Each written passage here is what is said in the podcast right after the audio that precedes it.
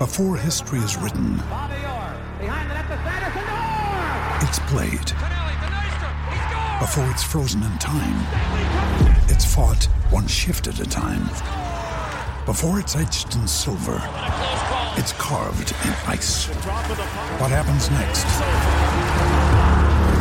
will last forever. The Stanley Cup Final on ABC and ESPN Plus begins Saturday. Another day is here, and you're ready for it. What to wear? Check. Breakfast, lunch, and dinner? Check. Planning for what's next and how to save for it? That's where Bank of America can help. For your financial to-dos, Bank of America has experts ready to help get you closer to your goals. Get started at one of our local financial centers or 24-7 in our mobile banking app. Find a location near you at bankofamerica.com slash talk to us. What would you like the power to do? Mobile banking requires downloading the app and is only available for select devices. Message and data rates may apply. Bank of America and a member FDIC. Well, this is the FCS Fever Podcast. You're locked in as we dive a little bit deeper into the playoff picture. We turn up the heat on FCS football here on the FCS Fever Podcast, available wherever you get your podcasts. The FCS Fever Podcast is presented by our friends at Betfred Sports and part of the Aaron Torres media feed. I'm Chris Sylvester. This is our FCS playoffs quarterfinal round preview show. After the second weekend of the playoffs, only eight teams remain. Some games were better than others in the second weekend of the FCS playoffs, but with just eight left, this should be a really entertaining weekend of FCS football. We'll break down the matchups, fill you in on some news elsewhere around the FCS. This is the coaching carousel transfer portal time of year. You're also looking at some potential conference realignment with the WAC a ASUN talking about their potential to jump up to the FBS. I'll give you my thoughts on that. But before we get going, again, we're presented by Betfred Sports. When you play in the Betfred Sportsbook, no one gives out more free bonuses than Betfred. The more you bet, the bigger the bonus. The good news, they'll be putting out lines for the remainder of the FCS playoffs. They are committed to being the best book anywhere for fans of FCS football. Betfred, one of Europe's biggest sports books, started in 1967 by Fred Done. Now in the U.S., they've hit the market in a big way as the official betting partner of the Denver Broncos, Colorado Rockies, and now the Cincinnati Bengals, currently licensed in Arizona, Colorado, Iowa, Nevada, Pennsylvania, Maryland, Louisiana, Washington. And yes, right around the corner, New Year's Day, they've got a Betfred billboard up in Cleveland, Ohio. Will be next to join the fray. Sign up today. Betfred Sportsbook. Place a $50 bet this weekend, and Betfred will hook you up with an extra bonus $250 for betting. One of the best deals you'll find. Again, Betfred Sports, the presenting sponsor of the FCS Fever podcast. Look, I, I mean, the final eight here of the FCS might be the top eight teams in the country. I, I, we often have predicaments and circumstances where you know certain teams kind of sneak by teams that are better than them. You get a, a certain call to go your way. Maybe you, you come up with an injury on the other side that kind of deflates the competition. I, I firmly believe that, that we've got this right. And, and I've kind of been a Holy Cross naysayer. I realize that. Uh, they didn't have the strongest strength of schedule in the Patriot League, but, but dismantling New Hampshire the way they did last week uh, really stood out to me uh, among other performances in the FCS. So Holy Cross is a perfect 12 and 0. They're a legit 12 and 0. They've got an FBS win on their resume. They survived a scare in conference play against a really good offense in Fordham and beating New Hampshire 35-19 last week. Now they got to go to South Dakota State. It's the lone Saturday game on the slate this weekend. That's going to be an extremely tough test. We'll get to that matchup.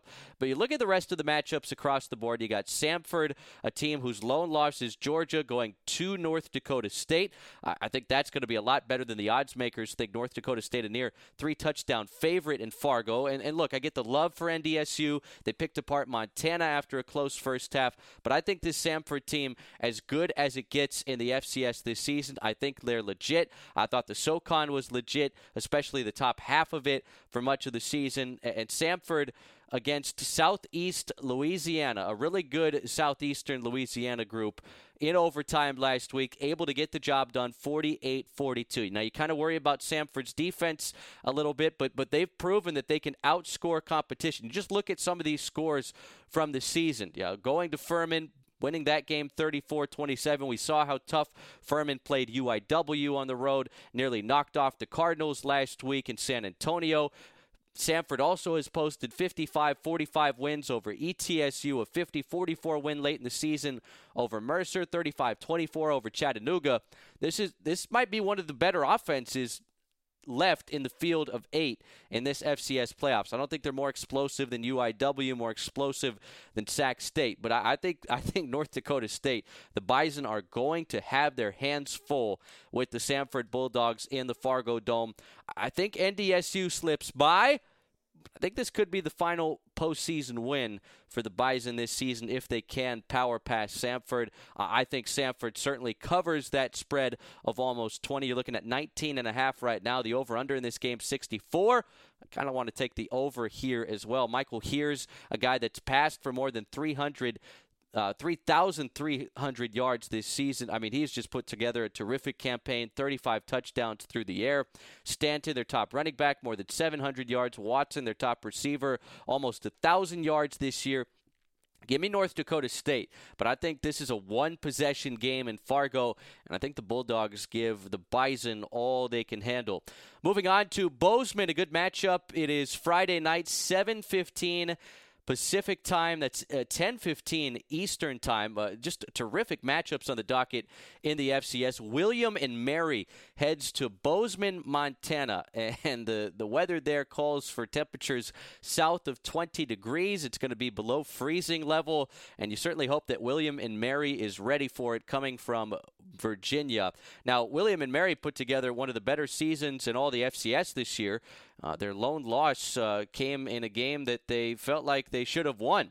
They held a big lead against Elon at home, let it slip away in the second half back in the conference's opening weekend. Since then, near perfection uh, from this William and Mary team, and perfection in the win loss column. But uh, the the way they were able to win a lot of these games, so Delaware gave them a little bit of a scare. They had a road scare at Hampton, beat Rhode Island by a point at home. But other than that, you know, going to Richmond, winning a game for the conference crown late in the regular season by double figures, an impressive win against the Nova team late in conference play that was fighting for their playoff lives, and then just dismantling a really really good Gardner Webb team who had picked up a road playoff victory the weekend before. Uh, William and Mary going to Montana State. Uh, they have proven time and time again that their defense is legit, but is it legit enough to slow down a, a vaunted rushing attack at Montana State that, that seemingly can't be stopped by anybody? You know, uh, Weber State just lost their head coach, uh, Jay Hill over the week. He's now the defensive coordinator at BYU, and I think that's one of the more interesting openings right now.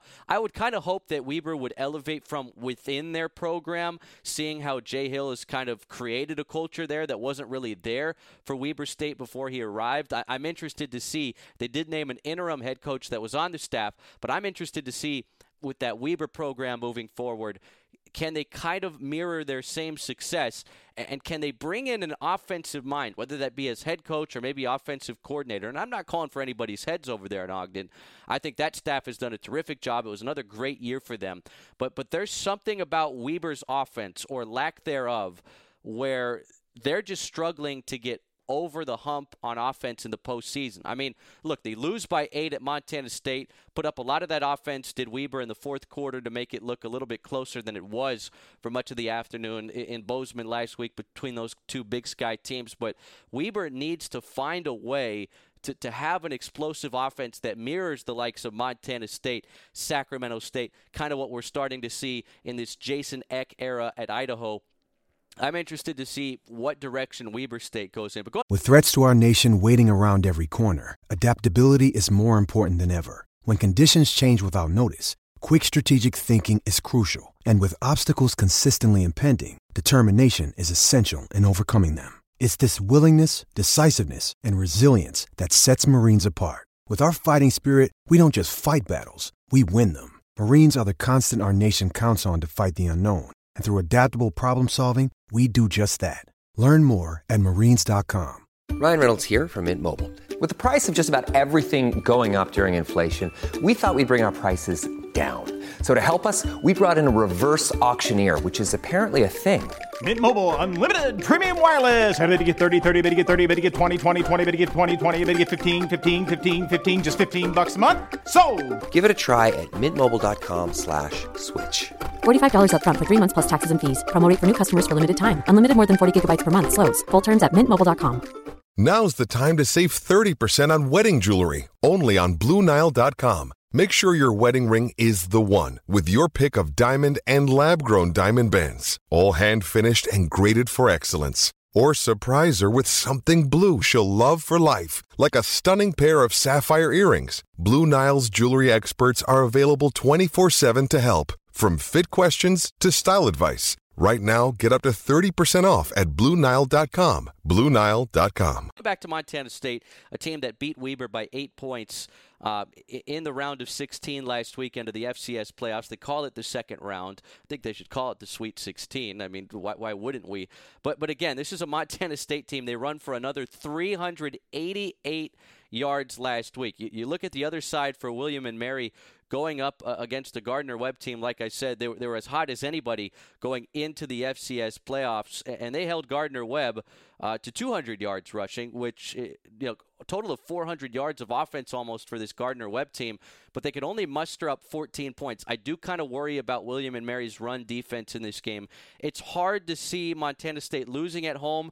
They're favored by 10 points. I would say that's about on par. I wouldn't be surprised if William and Mary uh, could cover that spread, but I, I kind of like Montana State here at home to keep on advancing and try and uh, get back to the FCS title game. Remember, touchdown Tommy, Tommy Mellott, he was injured in, in that title game last season.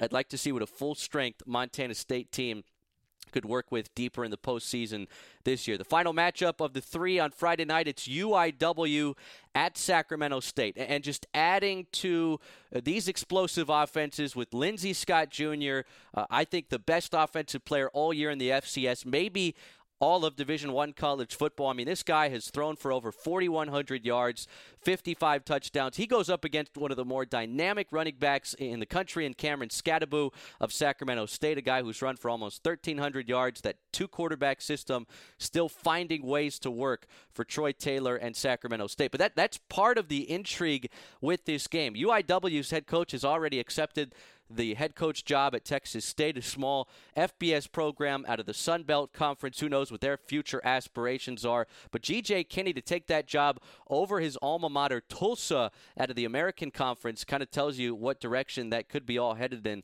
in the near future, especially with a lot of those top American teams bolting uh, for the Big 12 next season and beyond. You got Sacramento State here now. Troy Taylor, a Cal alum. I, I have thought for the longest time that Troy Taylor is just going to sit there, continue to dominate the Big Sky and, and try and chase down an FCS title at Sacramento State as long as he could until uh, Wilcox goes at Cal, and, and, that job is open again. But Wilcox had just signed an extension earlier this season, and, and despite Cal's underwhelming 2022 campaign, it, it, just doesn't really look like that's a, a bullet that Cal's willing to swallow right now. So Stanford, their crosstown rivals, have an opening, and it was reported that Troy Taylor is a finalist for that gig. I don't know if Taylor's in the late stages of maybe taking that gig. Jason Garrett, former Cowboys head coach, personality now on NBC, he had been a guy kind of rumored uh, to potentially be in the mix um, for that job as well, but kind of seemingly bowed out of it with a tweet on Thursday night. So I'm interested to see could this be the final game for Troy Taylor at Sacramento State, or, or will he kind of have a, a GJ Kinne type of feel here and, and, continue to coach this team as long as their playoff run continues? Because I've talked about it from the jump. I, I think this Sacramento State team is a deep playoff run potential written all over them. Uh, they've won a game, finally got over the hump, uh, powered past a really good Richmond team last week. UIW, on the other hand, I, I thought UIW kind of had a, a, sketchy go about it um, against Furman last week, and I think Furman a lot better than people gave them credit for. But I kind of wonder where this UIW team is at, and I wonder if, if the, the news about Taylor maybe taking the job at Stanford affects Sacramento State. Right now, the line is six. Sacramento State is the favorite here. Uh, give me Sac State to cover, Sac State to win. Over under of 78. I don't know if we get there with these numbers on offense. Maybe we do. Maybe this is the shootout that we desperately need to keep those on the East and Central time zones awake on a game that starts at 10:30 Eastern on ESPN Plus from Sacramento, California. Uh, but but I like Sac State here. I, I think Lindsey Scott Jr.'s had a terrific run at it. I think Sac State's defense can make enough plays uh, to where their offense will have the ball for a longer time, and I think that running game is just going to wear down UIW's defense. Give me Sac State to head to the final four of the FCS playoffs. Bringing us to our, our final matchup on the docket this weekend. It's the lone Saturday game, and it's a high noon Eastern time kick from Dana J. Dykhouse Stadium in Brookings, South Dakota. The number one overall seed, they've won 11 straight now. South Dakota State hosting Holy Cross. Now, South Dakota State, a heavy favorite in this game, favored by 19 points. The over under set to 54. South Dakota State against a pretty good CAA and Delaware team, Delaware defense uh, last week. That, that, was a struggle for them. Uh, Delaware did not really come to play. And by not really come to play, I mean they lose the game 42 6. Uh, that was never really much of a game. I think South Dakota State has the best defense of the eight teams remaining in this playoff field, and I think that that again will be the difference. Uh, my, my question here for Holy Cross is can Holy Cross play well enough defensively to survive a couple of scoreless drives early and maybe make South Dakota State think that they're in trouble. I don't know about that 19 point spread, but I do think South Dakota State wins by at least a couple of scores. Over under set at 54. I'm going to say South Dakota State finds a way to, to get in the 30s with their points. I'm going to find a way that Holy Cross maybe scores a couple of touchdowns. Who knows if it's early? Who knows if it's in garbage time? Mark Gronowski, not quite the spring season he put together, although this is a bigger sample size coming off of the, the injury that kept him out all of the fall season last year. Uh, I like South Dakota State to advance, and that would have a matchup between South Dakota State and Montana State and Brookings next weekend. And per our prediction, set up a matchup with North Dakota State coming west and visiting Sacramento State, which I think would be a very intriguing and interesting matchup on the docket uh, next weekend as we get a little bit closer to the FCS playoff championship, which is on a Sunday, uh, first full weekend of January when you flip the calendar to next year. Now, we mentioned uh, a couple of head coach openings. UIW's open. Weber State might be open. Cal Poly, Beau Baldwin, that didn't really work out for them after just uh, two seasons, uh, three if you throw in the three games they played spring of 21. Beau Baldwin is now back in the Pac 12 as an offensive coordinator at uh, Arizona State. Remember, he was at Cal before he came to Cal Poly. Paul Wolf, who many FCS fans might remember from the early 2000s at Eastern Washington. He was the head coach there before Beau Baldwin took over. Then he went to Washington State, had a bad tenure there. He's been the offensive line coach at Cal Poly since late 2019. He takes over there. We'll see if that program can start to elevate as they move further and further away from the triple option. Wofford named their uh, interim head coach, the head coach of that program. Charleston Southern filling a need uh, with their head coach position. And you got some other possibilities. This episode is brought to you by Shopify. Whether you're selling a little or a lot, Shopify helps you do your thing, however you cha-ching. From the launch your online shop stage all the way to the we just hit a million orders stage. No matter what stage you're in, Shopify's there to help you grow. Sign up for a $1 per month trial period at shopify.com slash special offer, all lowercase.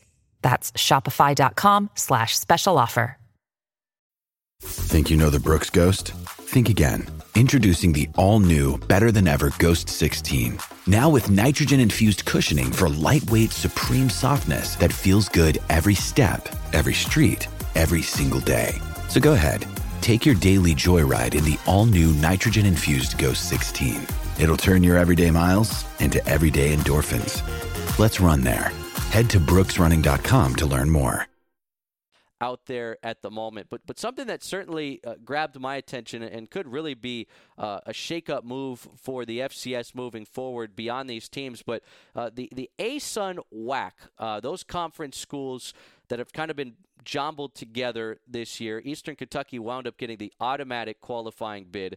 But Stephen F. Austin, Abilene Christian, Utah Tech, Southern Utah, Tarleton State uh, will join the Atlantic Sun members Austin Peay, Eastern Kentucky, Central Arkansas, North Alabama to form the newly merged FBS conference. They're currently not a name for the new conference. It's not geographically friendly, but it's uh, being referred to in the planning process as the ASUN WAC football. Now, the news came down last week that maybe Austin Peay would be looking uh, to make the jump, maybe 2025. UT Rio Grande Valley uh, is a, another team that's uh, going to put football together in 2025 as the 10th member of the conference, and they're going to try to make this work. Now, uh, nobody has joined the FBS as a full conference since the Mountain West was formed all the way back in 1999, and they've certainly done a terrific job at it. But I, I wonder with these programs being in precarious locations, like Abilene Christian being out there in the middle of West Texas, Utah Tech being in southern Utah, far away from Salt Lake City, a few hours from Las Vegas. Same for southern Utah. Tarleton State, a little bit more of a desirable location, but Stephen F. Austin, they're out in the boonies of Texas and, and Nacogdoches.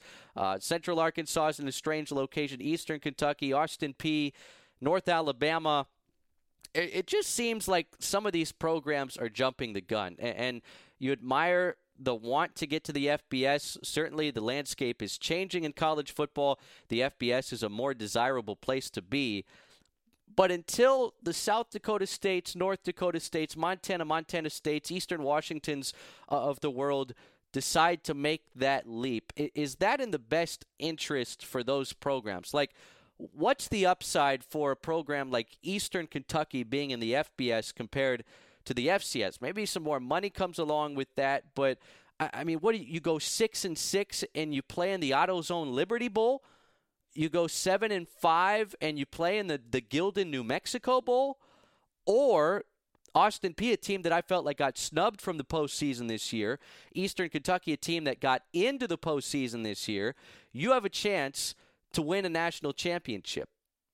You're never going to have that chance, even with the 12 team playoff that's going to be introduced to the FBS in a couple of years. None of those teams are ever going to come within sniffing distance in the next five decades, as long as that playoff system stays 12 teams, unless they want to copy the mold of the FCS. Although at that point, is it really bowl versus championship? Because if you build a larger than 12 team playoff, you're almost mocking what the FCS is. So then what do you do? Do you go back to calling them D1A, D1AA?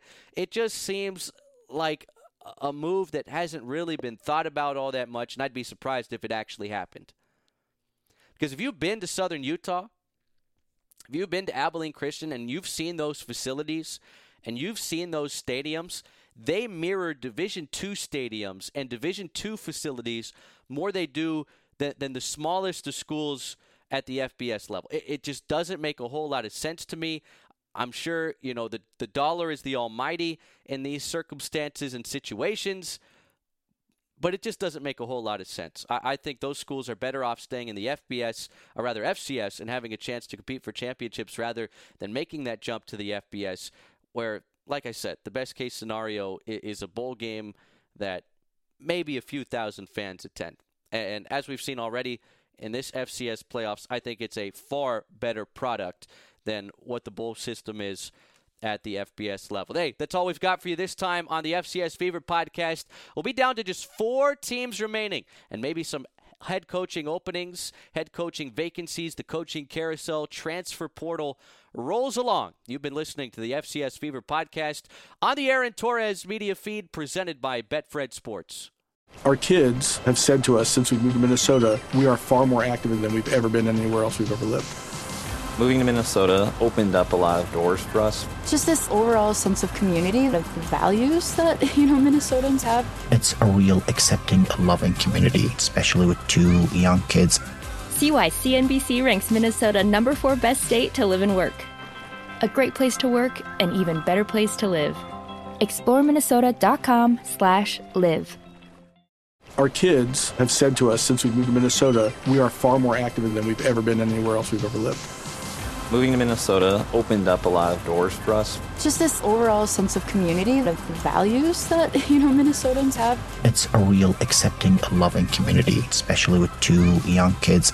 See why CNBC ranks Minnesota number four best state to live and work. A great place to work, an even better place to live. ExploreMinnesota.com slash live.